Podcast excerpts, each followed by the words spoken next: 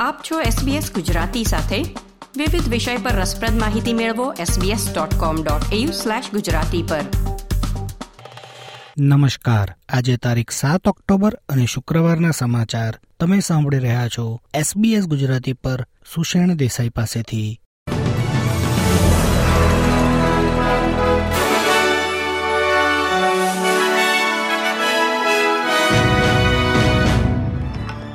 આજના મુખ્ય સમાચાર. ભારે વરસાદના કારણે સિડનીમાં ટ્રેનના પાટા પર પાણી ફરી વળ્યા. સોલોમોન આઇલેન્ડના પ્રધાનમંત્રી મનાશે સોગોવારે ઓસ્ટ્રેલિયાની મુલાકાતે. ન્યૂ સાઉથ વેલ્સની પબ્લિક હોસ્પિટલ ઇમરજન્સી ડિપાર્ટમેન્ટમાં ચાલી રહેલી તપાસમાં એક ડોક્ટરે અપાતી સુવિધાને વિકાસશીલ દેશો સાથે સરખાવી.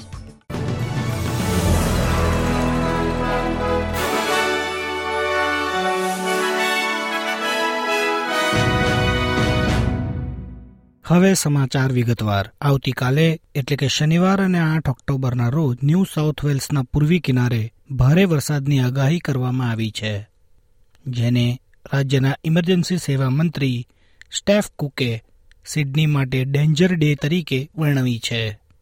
તેઓ કહે છે કે ઓછી માત્રામાં વરસાદ પણ હાલના સંકટમાં વધારો કરી શકે તેવી સંભાવના છે. પાટા પર પાણી ભરાઈ જવાને કારણે પ્રવાસીઓ New South Wales metropolitan train network પર મોટા વિલંબનો અનુભવ કરી રહ્યા છે.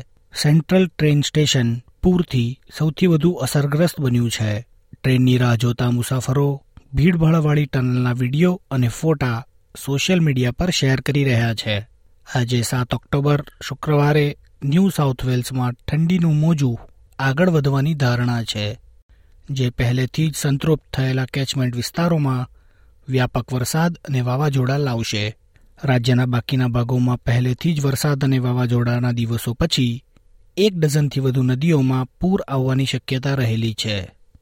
સોલોમન ટાપુઓના વડાપ્રધાન મનસેહ સોગોવારે કેનબેરામાં દ્વિપક્ષીય વાટાઘાટોમાં ઓસ્ટ્રેલિયાને ખાતરી આપતા જણાવ્યું કે તેઓ તેમના દેશમાં ક્યારેય વિદેશી લશ્કરી થાણું સ્થાપવા દેશે નહીં. શ્રી સોગોવારે જણાવ્યું કે તેઓ તેમના દેશની સુરક્ષાને જોખમમાં નાખવા માંગતા નથી. મુલાકાતી વડાપ્રધાને ઓસ્ટ્રેલિયાને આ ટાપુ માટે તેની વિકાસ પ્રતિબદ્ધતા વધારવાની વિનંતી કરી હતી. વડાપ્રધાન એન્થની અલ્બનીઝીએ કહ્યું કે ઓસ્ટ્રેલિયા તેમની આ વિનંતીનું સન્માન કરશે. ન્યૂ સાઉથ વેલ્સની જાહેર હોસ્પિટલના કટોકટી વિભાગોની તપાસમાં એક ડોક્ટરે જણાવ્યું છે કે તેની પશ્ચિમ સિડની સુવિધાની સ્થિતિ ત્રીજી દુનિયા જેવી છે. સંસદીય તપાસ હોસ્પિટલના ઇમરજન્સી વિભાગો પર એમ્બ્યુલન્સ રેમ્પિંગ અને એક્સેસ બ્લોકની અસરોને તપાસી રહી છે. ડોક્ટર જેમ્સ ટેબ્લોટે તેમના કાર્યસ્થળ પરની પરિસ્થિતિઓને વિકાસશીલ દેશો સાથે સરખાવતા કહ્યું કે ટર્મિનલ કેન્સરથી પીડાતી એક અઠ્યાસી વર્ષની મહિલાને બેડ મેળવવા માટે બાર કલાકની રાહ જોવી પડી હતી. અન્ય ડોક્ટર અને Australian College for Emergency Medicine ના પ્રમુખે કહ્યું કે કેટલાક કિસ્સાઓમાં રાહ જોવાનો સમય વધીને છત્રીસ કલાક પણ થઈ ગયો હતો. આરોગ્ય પ્રધાન બ્રેડ હઝાર્ડે આ દાવાઓને બકવાસ ગણાવતા કહ્યું હતું કે તેમનું રાજ્ય આરોગ્ય સેવાના સંદર્ભમાં અન્ય પ્રદેશોનું નેતૃત્વ કરે છે. વિપક્ષે સરકાર પર ત્રીજા તબક્કાના ટેક્સ કટના ફેરફારો માટે મતદારોને તૈયાર કરવા અંગે અર્થતંત્ર અને બજેટની સ્થિતિનું અસ્પષ્ટ ચિત્ર દોરવાનો આરોપ મૂક્યો છે. ટ્રેઝરર જીમ ચાલ્મર્સ આજે ક્વીન્સલેન્ડ સરકાર દ્વારા આયોજિત એક રોકાણ કાર્યક્રમમાં બોલશે. ત્યારે તેમની પાસે સરકારી ખર્ચની વિગતો જાહેર કરે તેવી અપેક્ષા છે. પચીસ ઓક્ટોબરે રજૂ થનારા બજેટ પહેલા વૃદ્ધોની સંભાળ, વિકલાંગોની સંભાળ, હોસ્પિટલ અને સંરક્ષણની સાથે ખર્ચના પાંચ મુખ્ય ક્ષેત્રોમાં દેવાની ચૂકવણીને પણ એક તરીકે ગણવામાં આવી છે.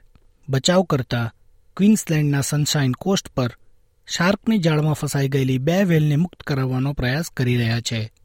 ક્વીન્સલેન્ડના કૃષિ અને મત્સ્યોદ્યોગ વિભાગે પુષ્ટિ કરી છે કે મરીન એનિમલ રેસ્ક્યુ ટીમ વર્ટુલા ખાતે પ્રાણીઓના બચાવમાં સામેલ છે, જેઓ માતા અને તેનું બચ્ચું હોવાનું માનવામાં આવી રહ્યું છે.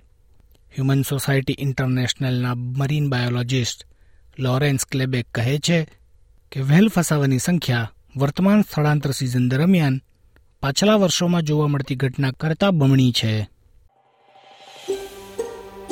આ પ્રકારની વધુ માહિતી મેળવવા માંગો છો? અમને સાંભળી શકશો Apple podcast Google podcast Spotify કે જ્યાં પણ તમે તમારા પોડકાસ્ટ મેળવતા હોવ.